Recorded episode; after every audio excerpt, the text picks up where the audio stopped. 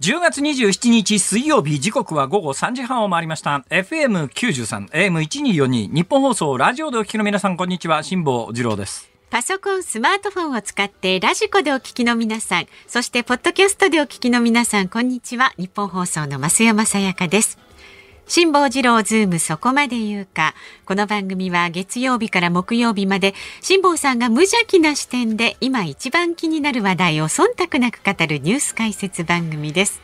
あっという間の一月でしたね。もう明日で10月の私の出番は終わりでございまして、ね、来週の月曜日は11月1日でございますから、はい、もう11月突入。そう、今月から復帰した私といたしましては、なんとか明日までやるとですね、1ヶ月は無事終わったと、ということになります。そうですね。お疲れ様でございました。明日になってみないと分かりませんよ。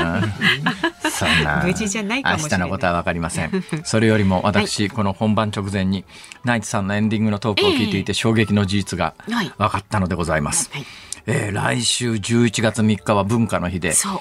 国民の祝日じゃなくて文化の日だから休日。よくわかんないですね。なんかいろんな言い方があって最近よくわかりませんが、11月3日、11月3日はハッピーマンデー法の適用にならないんだね、あれは。11月3日という日付に、こ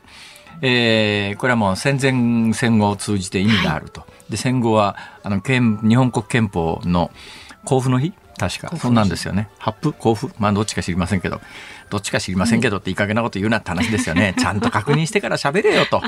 公共の電波で喋ってんだから。日本国憲法は公布か発布か、教えていただき。明治憲法は発布のはずです。ああ、そうですか。はい、あの時は明治憲法が発布された時にはですね、はい、日本政府が憲法の発布って言ってですね、憲布は絹の布、ハッピはお祭りの時に着るハッピ、で憲法ハップって言ったらですね、絹の布のハッピをくれると思い込んだ国民がたくさんいたという話があっ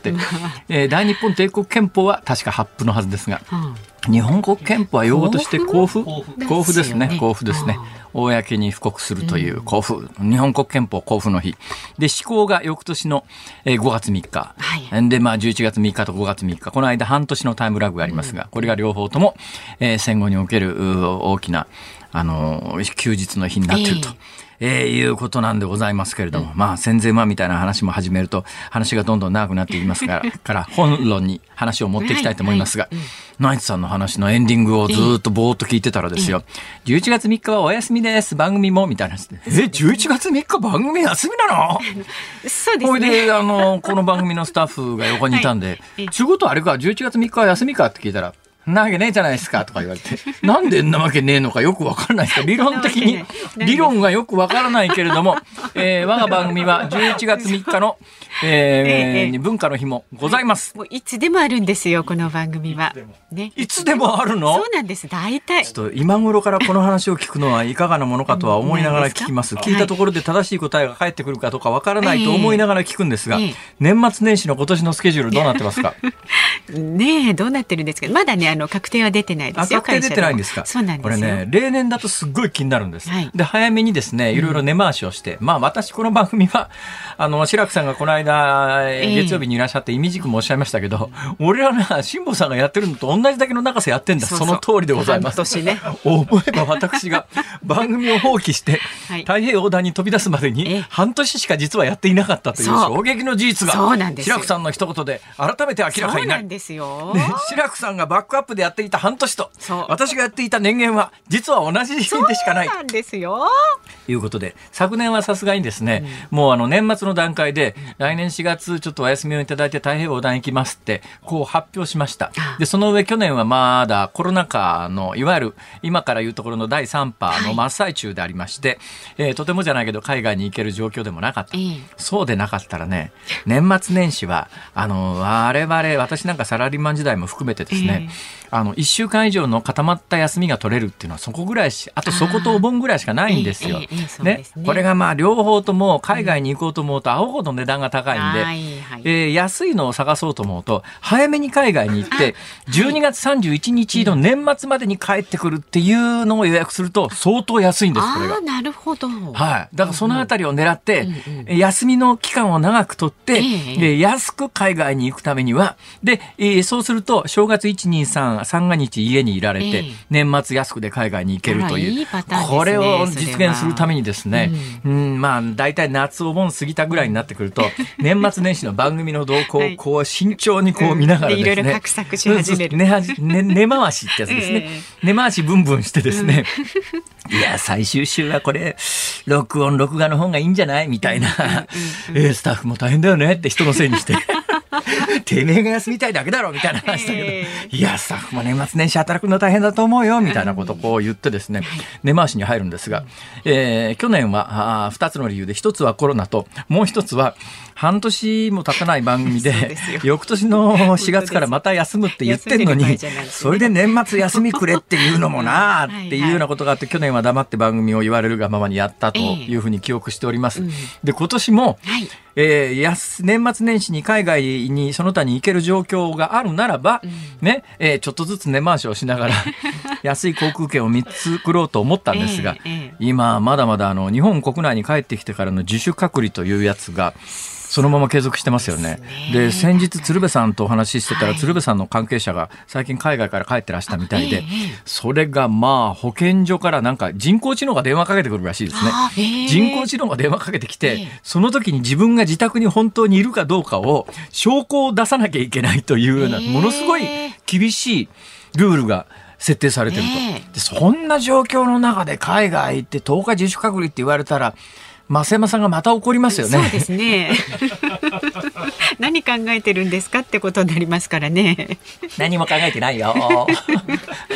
ということで、どう考えても今年の年末年始は海外なんか行けないよなと、まあだったらもういいか、もうカレンダー通り言われたままに仕事しようと思ってですね、腹くくったんですけど、いまだにそれでも日程が出てこないということは、ど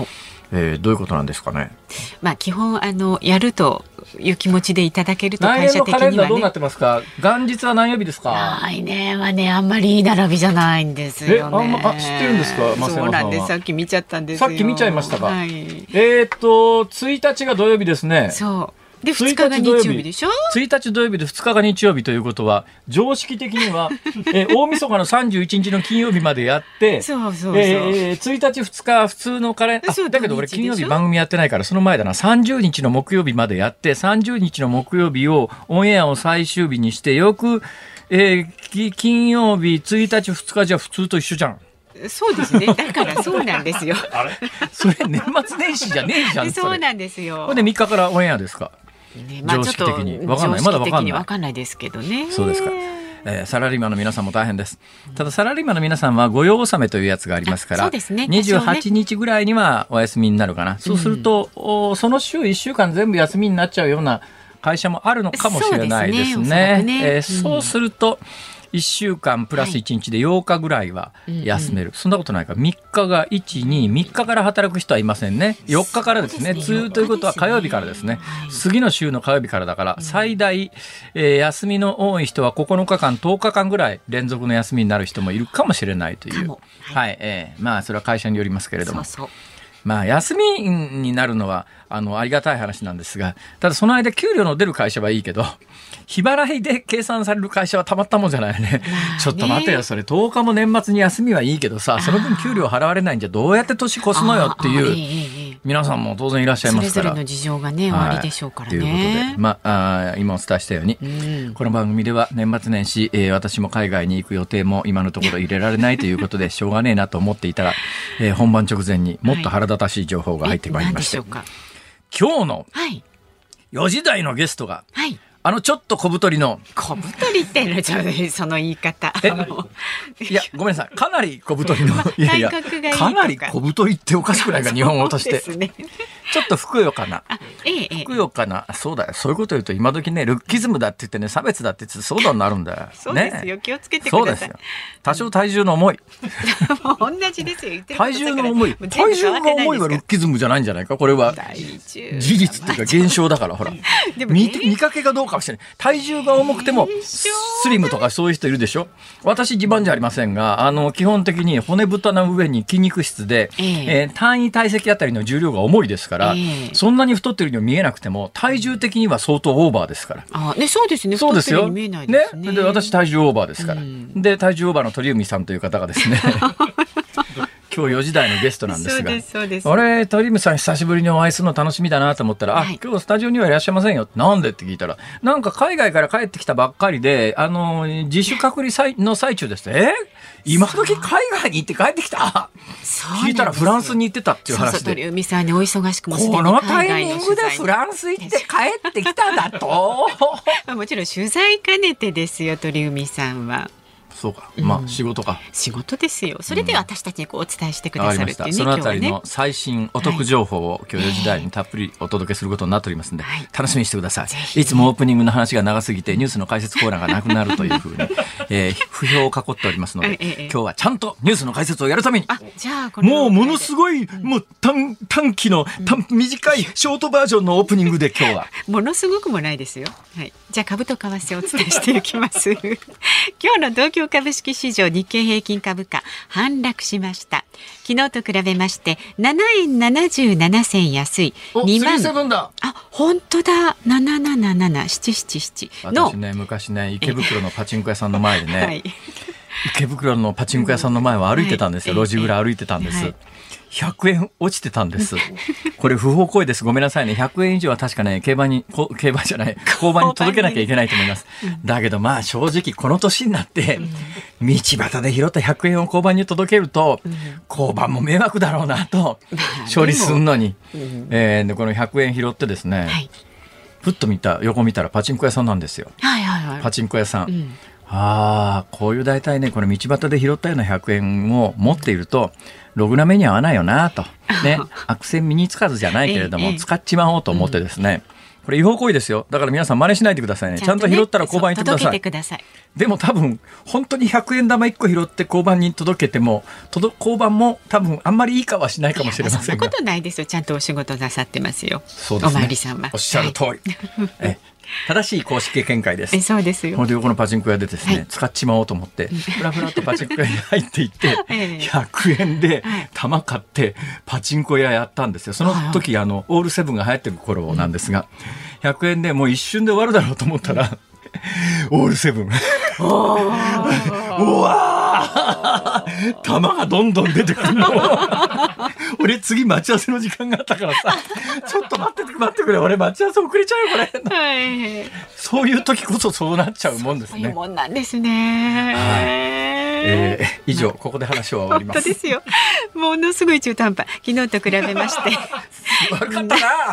7円77銭安い 29,098 円24銭で取引を終えました。昨日ね、500円以上値上がりした反動で主力株を中心に利益確定の売りが出ました。ただ午後は売りが一巡して、おしめ買いから下げ渋る展開となりました。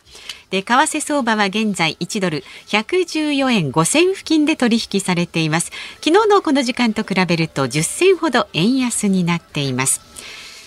辛坊治郎ズームそこまで言うか。この後は昨日から今日にかけてのニュースを振り返るズームフラッシュ。4時台はね、先ほどお話ありました航空旅行アナリストの鳥海高太郎さんと、気になるGoToトラベルの再開についても伺っていきたいと思います。番組ではラジオの前のあなたからのご意見お待ちしています。メールは zoom@1242.com。番組を聞いての感想はツイッターでもつぶやいてください。ハッシュタグ漢字で辛坊治郎、カタカナでズーム、ハッシュタグ辛坊治郎ズームでつぶやいてください。で、5時26分頃のズームオンミュージックリクエスト、ラジオお聞きの方が聞きたい曲をリクエストしてもらう。そうです。ラジオの、ね、リスナーの皆さんが、今日聞きたいなという気分の曲を、リクエストしていただいたら、私たちはそれに従うだけでございますから、私の気分を言っとくと、今日はマイケル・ジャクソンが聞きたいなみたいな何ですか。この番組を聞きの方、いい方が多いっていうのが昨日判明したじゃないですか。みんな忖度しちゃうんですよ。忖度しなくていいですから好きな曲を送ってくださいね。本当に好きな曲、マイケル・ジャクソンじゃなくていいですよ。好きな曲を送ってください。ハロウィーンが近いからスリラーとか思わなくていいですから曲限定も本当好きな曲を送ってください。お待ちしております。この後はズームフラッシュです。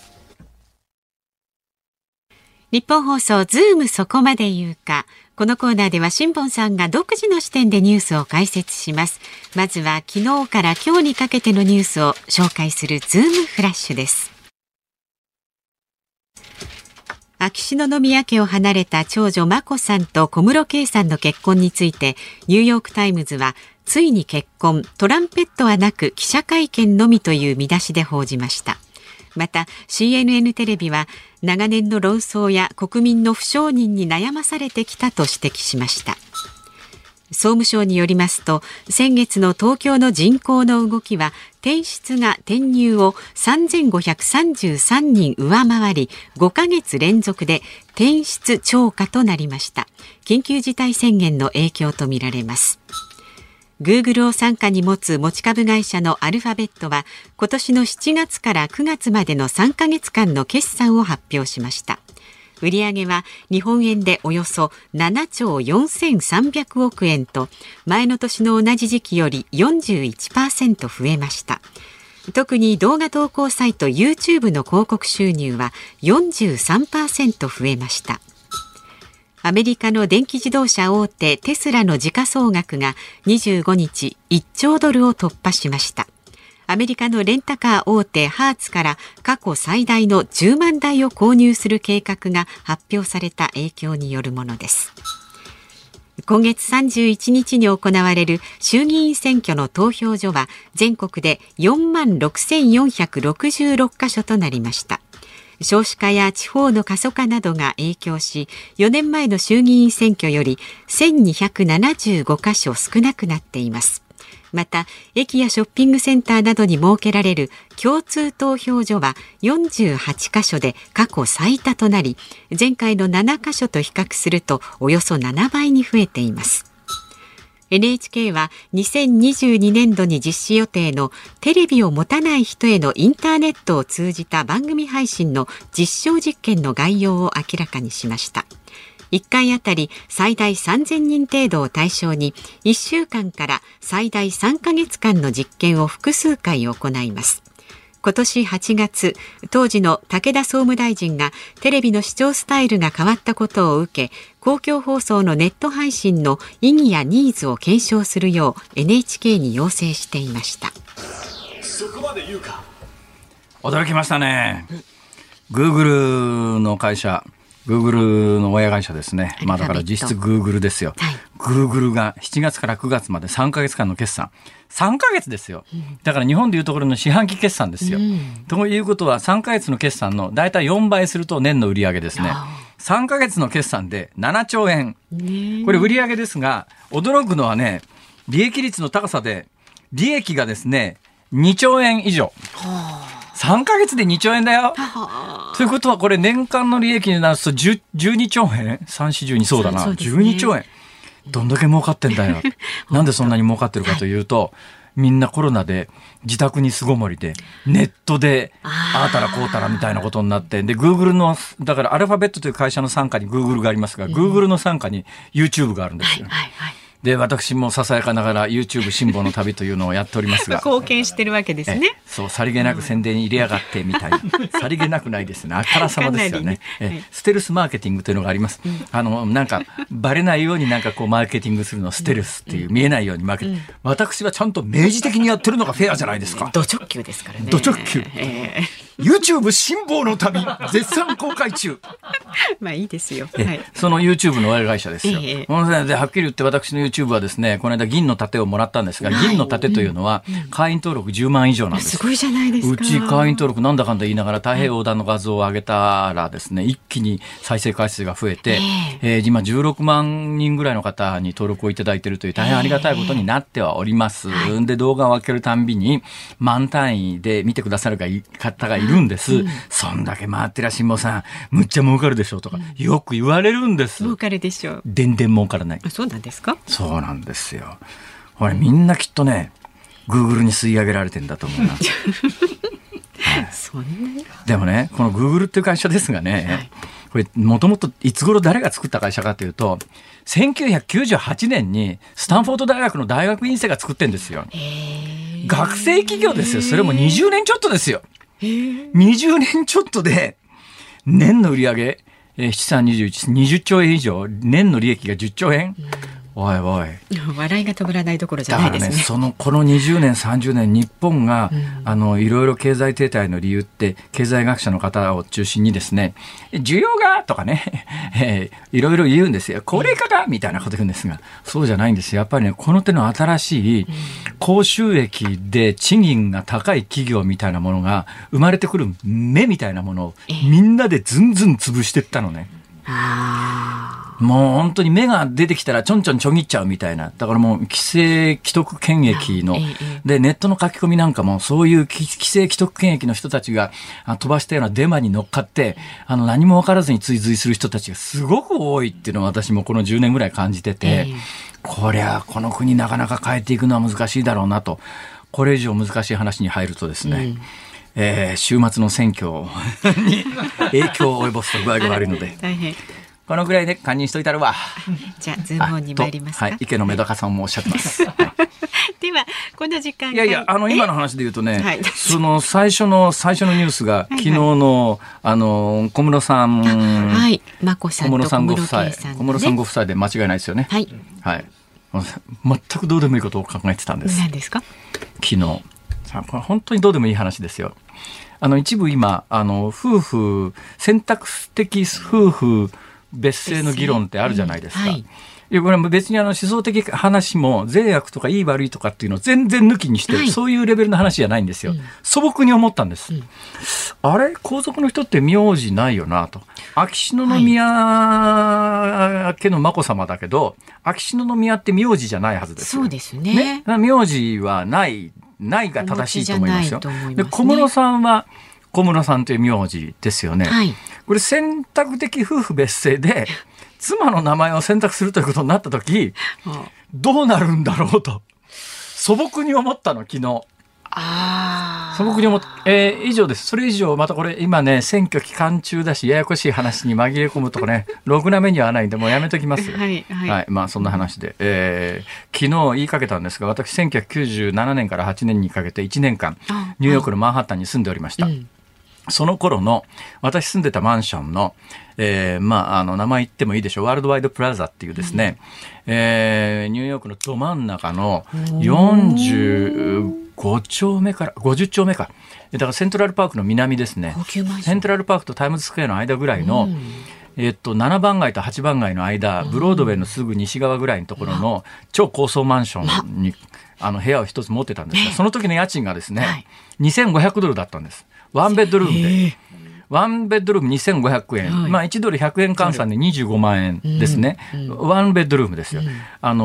日本でいうところのワンルームってありますね。はい、あれワンルームって言わないんです、英語だと。あれスタジオって言うんです。スタジオって書いて STUD、スタジオって書くのかな、ちょっとスペル違うかな。まあスタジオって言うんですよ、あれを。で、ワンベッドルームって言わないのね。ワンベッドルームっていうのは、一つベッドルームがあって、その隣に、まあ、日本でいうところの 1LDK みたいなやつですか。日本でいうところの 1LDK みたいのをワンベッドルームっていうんですね。で、今報じられてるところによると、小室さんご夫妻は、ワンベッドルームみたいな話なんで、ベッドルームがあってその隣に一部屋あるぐらいの、私がちょうどニューヨークで住んでた当時1997年から98年今から25年近く前に、月の家賃が25万円ぐらいの物件だと思いますが、この同じ物件が今ね100万円家賃。もうなんかこの20年でニューヨークの不動産価格はとんでもないことになってて、それでも100万円出してもそれだけの部屋があるかどうかっていうぐらいのレベルです。そうなんですか。はい。だからこれからニューヨークでマンハッタンに住むということになると、家賃だけでもとんでもないぞと。物価も高いんでしょ。家賃だけでやっぱり年間1000万ぐらい覚悟しとかないとダメですね。安いもんもありますけどね。ビールとか安いですよ。あ、そうなんですか。はい。税金が安いですからビールは。あ、なるほどね。ということで今日はこの後核のゴミ問題をもう時間がないのでズームフラッシュでした。じゃあズームオンさんで10月27日水曜日、時刻は午後4時を回りました。東京有楽町日本放送第3スタジオから辛坊治郎と増山さやかでお送りしています。ご意見ご感想などいただいてます、はい、ありがとうございます。埼玉県のかなちゃんさん、辛坊さん YouTube の登録者数おめでとうございます。ありがとうございます。ところで YouTube の収益って詳しくどうなってるか聞いてみたいです。それがね、わかんないんですよ。昔はね、ごくごく初期の頃に言われたのは、はい、1回再生されると1円みたいな時期があったというふうに聞いてるんですが、今も全然そんなことありません。それがまあ1回再生すると 0.1 円っていう説もあって、これはかなり実態に近いかもしれませんが、それね、 YouTuber によってもどうも違うらしい。人によっても違う。人によって違うというか、まあどんなお客さんが見てるのか、だからどんなスポンサーがつくのかによっても微妙に違うので、一概に何回再生したらいくらとか言えないんです。あ、なるほど。言えないんです。ただね、一応 YouTuber の端くれの私からまあ大体有名な YouTuber の人たちの収入の動向なんかを見ていると、登録者数が数百万人いて、毎日上げる動画が数十万単位で回ってる人は年商億になると思いますね。やばい、すごい。それがね、だから我々レベルの YouTuber と、その上、多分今ので言うとね、桁が2つぐらい上の YouTuber ですが、収入は2桁じゃ違う、どころじゃない、もっと違う。桁違いなんです。だから傾斜配分になってて、多分ね、再生回数が多いとか会員登録が多い人のところにたくさん配分がいくように斜めの配分になってるんです。だから少ないと、まあ私のようにですね、拾った100円でパチンコにダメですよ、それことしちゃ届けましょうねそういう感じですか。それから千葉県千葉市のなあなちゃん、今日たまたま休憩中にインスタのリールを見ていたら、今田耕司さんと辛坊治郎さんが TikTok やってるじゃないですか。面白かったですあれ、これ TikTok やってるんですか？いや、それね、関西で今田耕司さんが土曜日のお昼にやってる番組がありまして、その番組の中で、TikTok が取り上げられた時にですね、ちょいとやってみました。ちょっとこれは見てない方は見てみてください。TikTok 私と今田耕司さん次の話題いきましょう次はね、もうご意見ご紹介しましたので、まだまだお待ちしております。メールは Zoom 今日最後のリクエストコーナーというのがありまして、皆さんからのリクエストをおかけするという素晴らしいコーナーですね。皆さんの今聴きたいという曲をですね、マイケル・ジャクソンなどを中心に、そんなことないです忖度なくお送りください。いやいや、ズームオンリクエストじゃなくて忖度リクエストに変えますか、このコーナー。ハロウィン近いですからね本当お好きな曲で結構ですので、曲ありましたらリクエスト曲も書いてお送りください。ツイッターはハッシュタグ辛坊治郎ズームでつぶやいてくださいね。さあ、この後は空港旅行アナリストの鳥海高太朗さんに GoTo トラベルの行方について伺います。辛坊治郎ズームそこまで言うか。辛坊さんが独自の視点でニュースを解説するズームオン。この時間特集するニュースはこちらです。 GoTo トラベルの再開はいつ？再開が検討されている GoTo トラベルキャンペーンについて、経済同友会は今月21日緊急提言を発表しました。この提言では、年末年始の繁忙期を避けてキャンペーンを開始することや、休日の割引率を平日に比べて小さくすることなどを求めています。正月休みの後に開始することで、旅行の需要が長く続くことや、平日の割引率を大きくすることで、利用客が分散することを狙っています。さあ、ではリモートでのご出演になります航空旅行アナリストの鳥海高太朗さんです。よろしくお願いいたします。鳥海さん、よろしくお願いします。ご無沙汰しております。辛坊です。いや、オープニングトーク拝聴させていただきました。まず覚えていていただいたことに対して、もうそれだけで感動。そういえば今ね、音声的にはラジオ聞いていらっしゃる方はですね、同じ場所にいて話しててもおかしくないぐらいのクオリティでお聞きいただけてると思うんですが、実際はリモートで私の目の前にはパソコンの画面上で鳥海さんを見てるとこういうことになりますけど、鳥海さん、なんかお顔立ちがすっきりしてますね。そうですね。海外に、辛坊さんがいない間に2回海外行きまして、それで、あと、今月も1回行きまして、3回、辛坊さんとお会いしてない間に海外に出かけてました。あ、いやいや、ですね。そうですか。いや、今日本当はスタジオに行きたかったんですけど、今日までなんですよ、隔離が。で、どこ行ってらしたんですか？フランスのですね、パリと、それから、あと、トゥールーズ、それとドイツのフランクフルトと。フランスのパリに、ドイツのなんとかだ。あ、そうですか。それは羨ましい。メインの用事は、エアバスって飛行機作ってる、会社ありますよね。あそこの工場がトゥールーズにありまして、で、今度ANA の A380 って2階建ての飛行機があるじゃないですか、ハワイに飛んでいる。あれの3号機目という感じで、もう日本に来る最後の A380 という飛行機。日本に来る最後のってどういうことですか？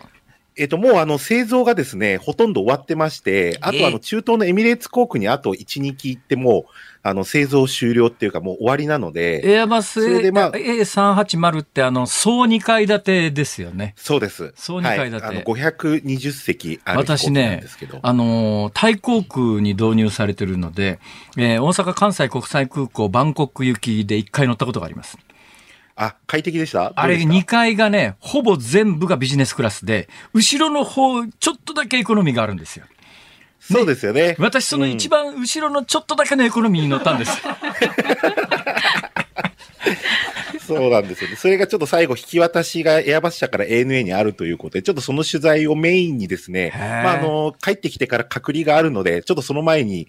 休日取らせていただきまして、3日ぐらいパリで、滞在させていただいて、ちょっと向こうでコロナで、食事をどうするかっていうちょっとことも含めての取材もちょっと合わせて。どうですか？パリとフランスとドイツ、コロナはどんな状況でした？いや、もう感染者数が落ち着いてまして、で、日本との大きな違いっていうのは、ワクチンを2回打った人の、証明書として衛生パスっていうものがありまして、で全部2次元バーコードでそれをお店のスマートフォンで読み取ると食事ができるっていう、もうそのルールができているので、鳥海さんは、それさえ手配できれば。鳥海さんはあれですか、日本で2回打ちですか？そうです。日本で2回打ちまして、で、日本で取ったワクチン証明書と、あと航空券の控えと、あとパスポートを、フランス政府の方に事前登録をすると、こういって日本出発前にバーコードが発行される。こういったという、今、鳥海さんは画面に向かってスマホの画面を見せてくださってますが、二次元バーコードが。バーコードがスマートフォンに組み込めるような。それはもう出国前にそれを入手していくということですね。そうです。ただこれに1ヶ月弱かかりますので、なので1ヶ月以上前にちょっと計画というか飛行機も全部手配しとかないと。それがあると普通にレストランで飲食ができるということですか？飲食もできますし、あと観光施設でも入るのに必ず必要ですので。なるほどね。で、フランスでこれ1個取るとすごいのは EU 全部で使えるんですよね。ワクチンパスポート。日本でワクチンパスポートを導入しようっていう議論もありますけれども、なんか、打てない人に対する差別だみたいな声があって、流れが止まるということがあるんですが、そういうのって、日本の特殊事情なんですかね。フランスはですね、各シャンゼリゼ通りとかもエッフェル塔とか皆さんテントがあって、そこで抗原検査、これすぐ30分ぐらいで結果出るものですけど、これをいつでも受けられるようになってまして、1週間ぐらい前まではフランス人に限っては無料で受けることができると。それで、今は打ちたい人は大体打ち終わったので、現状は処方箋があれば無料で、ただ自分の希望の個人の意思で受けたくない人は有料でというふうにフランスはそういう運用に変わってますね。割ときめ細かい運用ではありますね。そうですか。さあ、で、日本の GoTo トラベルがどうなりそうかという予想を伺いたいんですが、鳥海さんどうなりそうだとお考えですか？ですね、今、非常に、事務方の方が難航してまして、このまま行くと、本命は年明けですね。事務方難航してるってどういうことですか？ですね、やはり政治判断が下されないというのが、一番の問題なんですけど、で、GoTo トラベルの事務局というのは、10月1日にまた再開してるんですよ。今まで旅行会社とか出向した人たちが、事務局の運営等してるんですけど、一旦戻されて、また10月から再開して、準備はできて、事務局的にはもう11月中旬ぐらいで再開はできるんですが、ただ国の方針が出てこないと。それと、今回ルールを変えると。で、辛坊さんちょっと覚えてるからあれですけど、はい、去年って 35% 割引と 15% の地域共通クーポンと、はいはい。だから実質半額になるっていうキャンペーンでしたよね。ええ、はい。それが結局、その平日と週末で、まあ、利用者数が違うってことであったりとか、はい、まあ、高い宿に集中したとかあって、今その見直しっていうのをやってるんですけど、その結果が出てこないと。どういうふうに見直しするかっていうことが決まらないということですね。そうです。それで決まったとしても、今度そこからシステムに落とし込みをするのにやっぱり1ヶ月以上かかるんですよね。ああ、それで旅行って今みんなネットで予約するじゃないですか。はい、それで、あと、例えばじゃあ、木曜日にチェックインして、日曜日にチェックアウトしたら、平日と週末が混ざってしまうときに、じゃあ割引率違ったらどうやってシステムで対応するのとか、そういったようなのも今できないということで、今、その国の判断待ちということで、まあ、選挙が終わり次第、これも支給出してほしいなっていうのはありますけどね。どうなりそうかというような水面下の話はあるんですか、ないんですか？まあ、どうなるか、水面下の話で言うと、まあ、本命は年明けっていうふうに言われていて、ね、旅行業界はそれだとまた第6波来てしまうかもしれないと。はい、なので、その現行、去年と同じルールで一旦11月とか12月に再開させて、それでまた新ルール決まったらそこに移行したらいいんじゃないかと。どうですか、それはその旅行業界の、祈りというか要望みたいなものが実現するのかしないのか、今のところの見通しはどうですかね。見通しとしてはまだちょっと厳しいかなと言ったところがありますね。年明けになりそうだと。どうなんですか？そうですね。岸田政権がやはりやっぱり感染のその旅行による再拡大っていうのをやはり懸念している部分っていうのは、今までの菅政権だったり安倍政権に比べると、そこに対する考え方がちょっと強いかなっていうのは、感じるところはありますね。まあ、必然的にそうなると GoTo の再開は慎重にならざるを得ない。ただね、 GoTo に関して私は別に GoTo 反対じゃないんですけど、実際に GoTo 使って旅行した身で言うとですね、平日にGoTo 使って半額で優雅な旅行ができるような人たちって圧倒的に高齢層に偏ってて、現役世代は休みも取れなきゃ金もないと、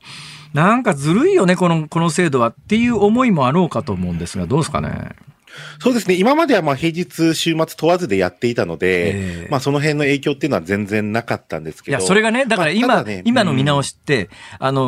日の方を優遇しようって話でしょ。で、土日の方は、まあそう、ほっといても客が来るし、前回それで土日に集中したから、土日を抑えるために土日の割引率は下げて、平日の割引率を上げようっていう、今議論されてるのがそっちの方向性じゃないですか。これ結局、高齢層が圧倒的に有利で、若年層、現役世代は土日しか休めないのに、なんだよって、私が現役世代なら怒りますね。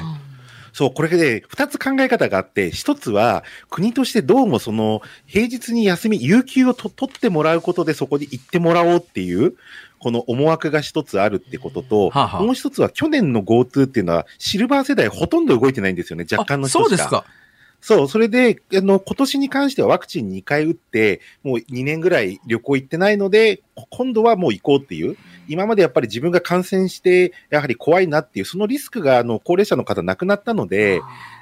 なので、まあ、そういったところはいいというところはありますけど、ただその平日と週末の不平等感は出てしまうかなっていうのはありますね。割引率、まあ、前回 50% ですが、今回どうなりそうですかね。はい、もう少し下がる可能性があるというのと、もう少し下がるっていうのは割引率が下がるんですか？50より下がる可能性高いですね。支払い分が増えるということですね。そうですね。それとですね、もう一個課題というのが、来年の4月以降ですよね。いわゆる国でいうと来年度予算ですよね。はいはい、ここにその GoTo の予算というのが、まあ今まだ1兆円以上余ってるんですけど、それを持ち越しできるのかできないのかっていうのも一つ大きな問題としてあって、それでやっぱりその短期間集中よりも割引率下げてでも長期間やってほしいっていうのはまあ業界的にはあるわけですよね。まだ外国人の観光客があと1年は確実に戻ってこないと思いますので、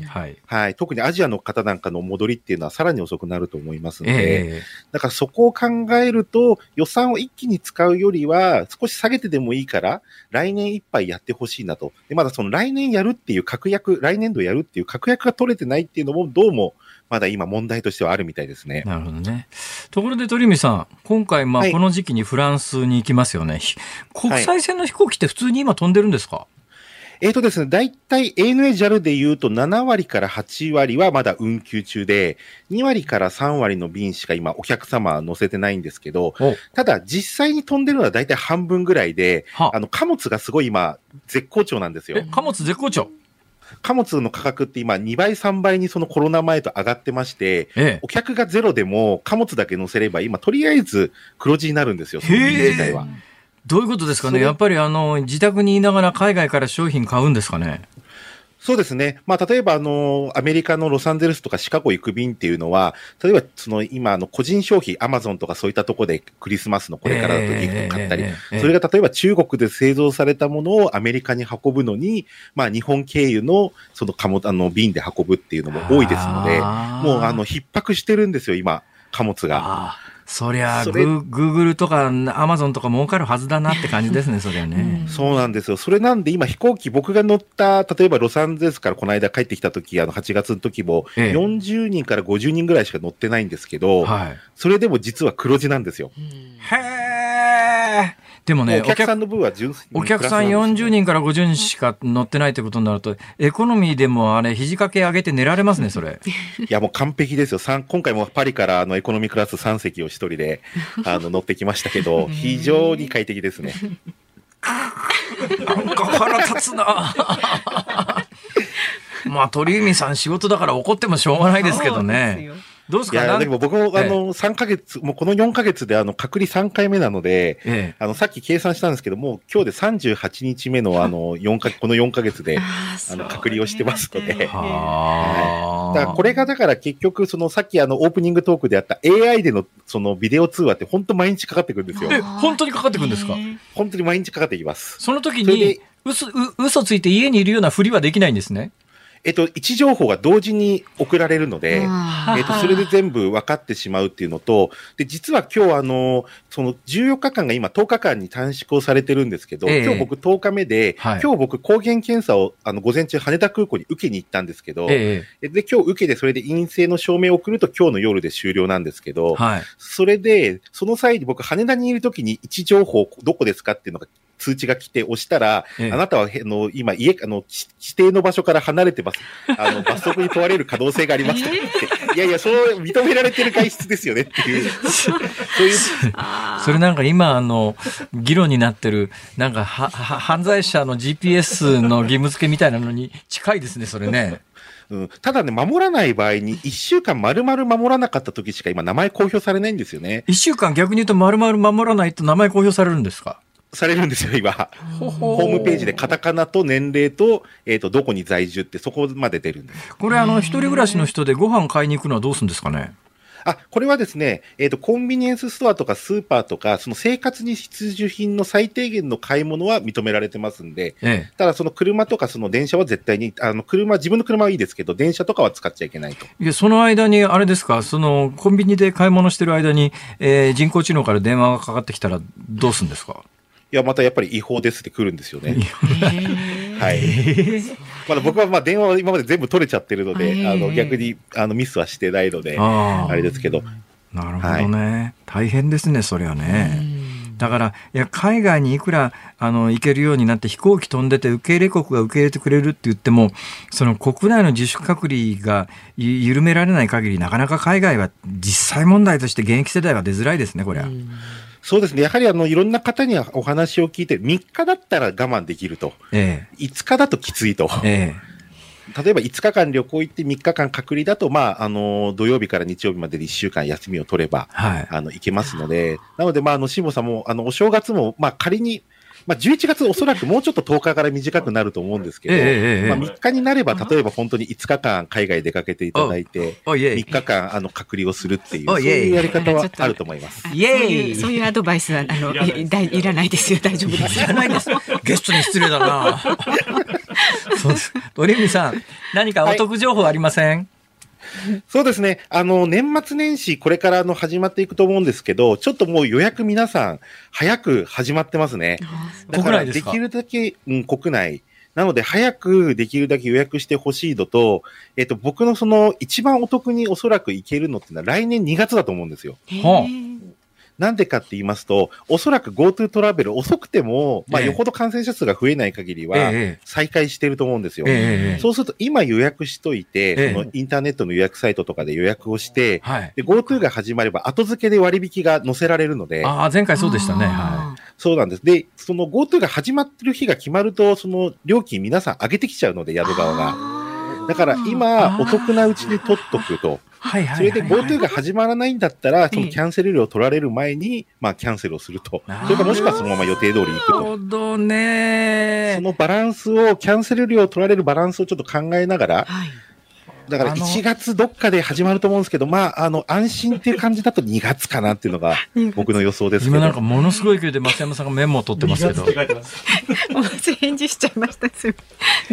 月ね。2月の予約を取っといて、あれですかね、それ例えば今予約取ってクレジットカードで料金払うと、例えば5万払わない方がいいです。払わない方がいいんだ。今ね、現地払いにするっていう。現地払いね。はい。特に宿に関しては、その後に割引を、聞かせてから決済するようにしないといけない。クレジットカード決済せずに現地決済を選んで、はい、それで GoTo が始まらなかったらキャンセルする。はい、それかそのまま行くかですね。始まらなかったらキャンセルするって言ったら旅行関係の人は怒ると思いますが、まあまあそうですね、私がやってるわけじゃありませんから、クレームがあったら鳥海高太郎さんにお願いします、単純にお得な、ね、方法ということでね、はい、行き先としてどこの辺がおすすめですかね。そうですね。やっぱりこれから今年もまだ外国人が来ないってことで、やっぱり北海道のスキーですね。ニセコとかトマムとか富良野とかっていう、そういったところっていうのは今年もおそらくまだ外国人来ない分少ないので、ゆっくりリフト待ちも少ないかなという意味で、今年はスキーおすすめですね。僕何年か前にね、北海道のスキーコロナの前に行ったんですよ。それで割とね、豪華ホテルみたいなものをまだ私現役時代だったんで取ったんですよ。そしたらバイキングでね、っていうかそこのホテル割と高級ホテルだったんで、高級ホテルほどインバウンドのお客さんが多かった時代なんで、あとバイキングのところ、まあ、バイキングやってるぐらいだから大した旅館じゃねえってや旅館じゃないんだけど、そのバイキングの食事で中国の人って好きなものってはっきりしてるんですよ。で北海道でこうバイキングだといろんなもんこうダーッと屋台が出てますよね。その中でね、カニの屋台のところにものすごい行列ができてうわー中国の人カニ好きなんだなと思いましたけど、なかなかね、私エビカニダメなんでね、全然問題なかったですけどねエビカニ好きな人は、いやだからその行列なんかも今年は見られないですし、あと一番の違いは京都ですね。これからの紅葉のシーズンが来月あるんですけど、はい、ホテルの値段調べると平日と週末で3倍ぐらい違いますね。今年今年です、はあ。もう京都の金曜日、土曜日のホテルの値段の上がり方が尋常じゃなくて、もうコロナ前の水準に完全になってますけど、はい、ただ平日は安いです。秋の京都の紅葉を平日見に行く。それがいいと思います。外国人が来ない分やっぱり平日の落差が激しいってなります。どうやって休み取るんだよという現役世代からの、声が今聞こえてきましたけど。そうですよね。だからそこが、まあ、働き方改革をやってくれっていうのが政府が、まあ、我々に求めているメッセージ、あとは会社が休ませていただけるのかどうかになってくるかなと思いますよね。リモートが続いてりゃね、リゾートでほら、なんか家にいるようなふりしてほら。ふりというかまあね。できますけど、もうちょっと緊急事態宣言終わっちゃってから、リモートも今、下火になってる感じです。結構会社復帰してるみたいですね、皆さん。こうなるとどうなるかということで、はい、今日は最新情報を、フランスから帰ってきたばっかりの鳥海さんに鳥海さん、はい、ヨーロッパで美味しいものをたくさん食べてきた割にはなんかすっきりしてますよ。いや、すっきりしてないですよ外に出られないんでそう今はね、はい、もう間もなくね、でも1ヶ月後お会いできるときに来月は多分直接お目にかかれると思いますのでぜひスタジオにお越しになってください、はい、またお願いいたします、はい、ありがとうございました。航空旅行アナリストの鳥海高太朗さんでした。10月27日水曜日、時刻は午後5時を回りました。辛坊治郎です。日本放送の増山さやかです。さあ今日もたくさんのメールやツイッターどうもありがとうございます。こちらは大田区のアスカさんですね、はい、ほいほい。辛坊さんはハロウィンの仮装をしたことがありますか。ありません。ないんですか。ないですよ。それはやってそうなのにいろいろ。いやだって我々の世代はハロウィンなんかなかったですからね、はい、あでもテレビで前お話したいニューヨークで1997年から8年にいる時に子供に仮装させてトリックオアトリートで近所回らせたことはありますけども、さすがに自分でハロウィンのコスチュームはないな。辛坊さんちょっと耳と角つけて赤い花悪いのつけて違う違いますほら赤花のトナカイ系なのが合いそう、クリスマスだけど。それからですね、はい、あリクエスト曲もたくさんいただいてます。決めなきゃツイッターでですね、はい、なんだこれはスーパーフーさんかな。アルヤンコビックの今夜はイートイットでどや。あなるほどね、うん、ビートイットのパロディで作られた曲ですね。イートイーってやつですねそうです、それからメールでいただいています。こちら江東区の池さん、あえてマイケルの妹ジャネット・ジャクソンのリズムネーションをリクエストします。ジャネット・ジャクソンですか。久しぶりに聞きたいな。そういえばね、マイケル・ジャクソンファミリーの、うん、あれ誰かな。私ねコンサートみたいなやつを、はい、ヨーロッパに行った時にねたまたま街歩いてたら目の前にマイケル・ジャクソンのお姉ちゃん来てるみたいな、そういうことありましたけどね、はい、ジャネットはね妹さんですけどね。あ妹ですから失礼しました。まあまあそんなこんなでね、皆さんの熱いお気持ちにお答えして、まだありますよ、まだありますよ。栃木県宇都宮市の獅子座の B 型さん、マイケル・ジャクソンのヒール・ザ・ワールドどうでしょう。ハロウィンに向けてスリラーもいいでしょうが、なんか苛立っている人が多く感じるので、皆さん癒されてください。ヒーリングですね。そうヒール・ザ・ワールド、いや素晴らしいってご提案ですね。あでもこの方は、はい、埼玉市三橋のマイケルさん、マイケル・ジャクソンでスリラーをお願いしますという方がいらっしゃるの。いらっしゃるんだ、はい、いやいやもう本当にたくさんの方のいろいろね、書いていただいてありがとうございます。皆さんの熱い気持ちにお応えして今日はマイケル・ジャクソンのスリラーということでものすごい誘導ですよね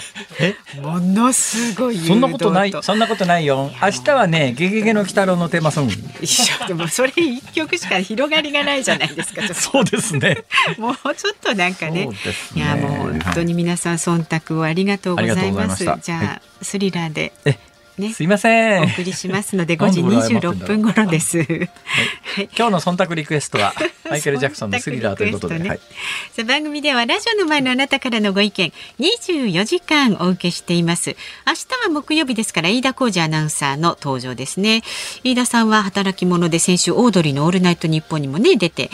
アドリブニュース原稿読み対決なんていうのをやって大活躍ですからねまだラジコで聞けますので、そうですよ取り上げてほしいニュース、飯田君へのメッセージでも結構です。こちらまで明日飯田君だっけ言ってじゃないですか今ごめんなさい私大体ね人の話聞いてないタイプなんです。本当にね、はい、もう再確認しますよ、太平洋から戻ってきてメールはzoom@1242.com、ツイッターはハッシュタグ漢字で辛坊治郎、カタカナでズーム、ハッシュタグ辛坊治郎ズームであなたからのご意見お待ちしております。辛坊さんが独自の視点でニュースを解説するズームオン。この時間解説するニュースはこちらです。北海道の寿都町で核のゴミの調査継続へ。いわゆる核のゴミの最終処分に向けた調査の是非が争点となっていた北海道寿都の町長選挙が昨日行われ、調査継続を訴える現職の片岡春雄氏が調査の中止を訴えた元町議会議員の新人を破り6回目の当選を果たしました。片岡氏は調査で得られる最大20億円の交付金を活用した地域振興などを訴えていました。ということでこのニュースを理解するためには日本の原発行政みたいなものを振り返らないと、本質がわからないと思いますけれども、はい、日本長年原発を運転してきました、東日本大震災であんな事故が起きたんでね、しばらく止まってましたけど、はい、今順次、検査が終わって許可が下りた部分から、動き始めてると。でよく原発に関して言うと、事故が起きたら怖いみたいな話は昔からよく聞く話で、いやそれは事故は起きないんだみたいな論争があって起きたじゃないかみたいな話になるんですが、本質はそこになくてですね、やっぱり現在の原発の最大の問題点って使った後の燃料なんですよ。使った後の燃料どうすんだって話で、はい、意外に思われるかもしれませんが、原発で使うウラン燃料ありますね。原発で使う前は、はい、多分近寄ってもすぐに死ぬようなことはありません。原発の燃料は多分ウランだからある程度の放射線は出てるはずですけれども、はい、だからといって使用前の核燃料に近づいたからって言って別にそんなにすぐ死ぬほどの放射線は出ていないはずですよ。問題は使用後なんです、はい、どういうことかというと、こう細いパイプの中にペレットっていうウラン燃料が入ってますね。これ原発に入れると核分裂を起こします、核分裂を起こすと他の核物質にみんな変わっていくわけですよ、ね、要するに、ウランが割れるんですね。パーンと割れた時にいろんなものに割れるんですね。ヨウ素であるとかセシウムであるとかいろんなものに割れて、その割れたものってすごく不安定なんで、ものすごく強い放射線を出しながら別のものに変わっていこうとするんですね。で最終的に、例えば、ある物質だったら8年で半分の量になります。もっと長い物質は何千年かかって半分の量になります。これ半減期っていうんですが、で使い終わった核燃料というのが、次々こう安定した物質に変わっていくのに最大もうそれ以上もう他放射線もほとんど出ませんよというのに、状態にまでなるのに使用済み核燃料って最大っていうか、10万年ぐらいかかるんですよ。10万年でその間、安定的に人間が触れないところに置いとかなきゃいけないっていう、はい、で今どういうことになってるかというと、原発動かすと必然的にその使用済み核燃料っていうのは出ます、で出た使用済み核燃料は一応今の計画では青森県の六ヶ所村っていうところに持ってって、はい、ここでもう一遍使えるものと使えないものに分けましょうと、でもう一遍使えるものは例えば燃え残ったウランであるとかプルトニウムであるとかっていうのはもう一遍使いましょうね。でそれ以外のものに関して言うとガラスで固めて、でこれを永久保存のところまで持っていきましょうっていう計画まではこれも成立してるんです、はい、で青森県の六ヶ所村はうちで処理するのは認めましょうと、でうちで中間処理するところまでは認めましょう、だけど全部最終的にうちに置くのはやめてねっていうのを国との約束で青森県の六ヶ所村は、中間貯蔵までは認めるけれども最後にそのどっかに別のところに運ぶということを前提に今青森県に持ってくる保管はできる約束になって、はい、じゃああとその10万年もどこに持ってくんだっていうと、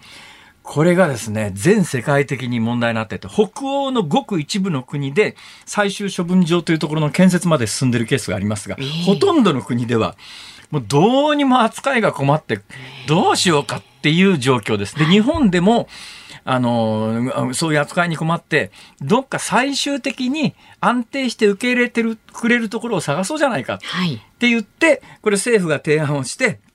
とにかくうちの自治体に最終的に受け入れてもいいかもねみたいなことを手を挙げてもらうと、まず文献調査って言って安定的にその何万年も保存する保管するための、条件が整ってるかというのをもうすでにある文献調査する、文献調査するって言ったって過去の地震の歴史とかそういうやつですよ。そういうのを調べるわけですね。それだけで1年に10億円出るんです、その自治体に。でそれ文献調査って2年かかるんで、これ実は北海道の2つの自治体が手を挙げて現状その2つの自治体には1年間に10億円2年連続で払われるっていう今状況になってます。で2年経ちました。で20億円町に入ります、自治体に入ります。どうするかというと次ね概要調査って言って実際ボーリングその2年間っていうのは過去の地震の履歴みたいなものを文献調べるだけなんです。文献調べるだけで1年間に10億円出ちゃうんですね。これで今回なんでその2つの自治体が北海道の2つの自治体が手を挙げたかっていうと、町長はそこまで言ってませんけれども言うと全部ぶち壊しだから言わないけれども、気持ちを忖度すると、だって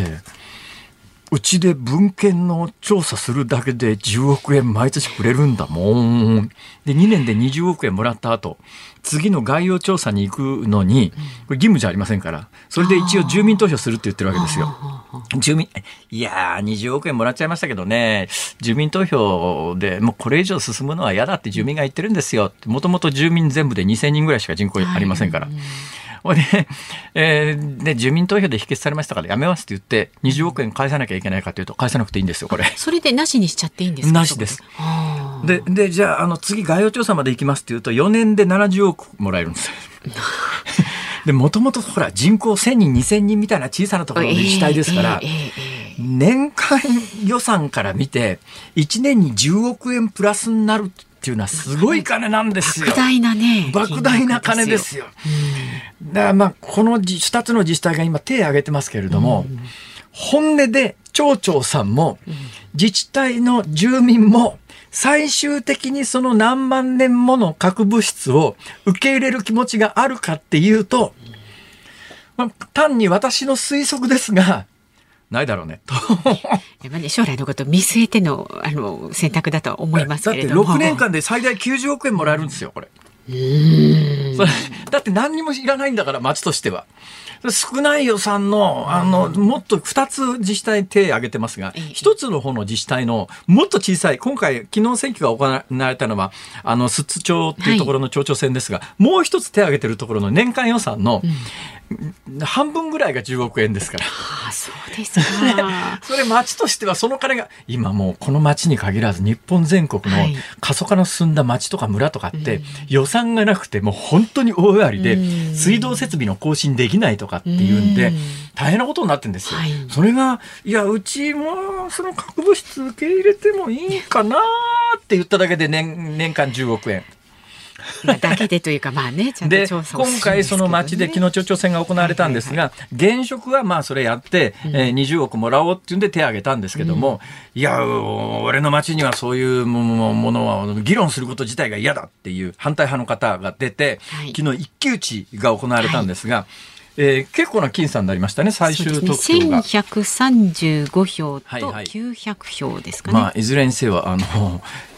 人口少ないんだなというのがよくわかりますが、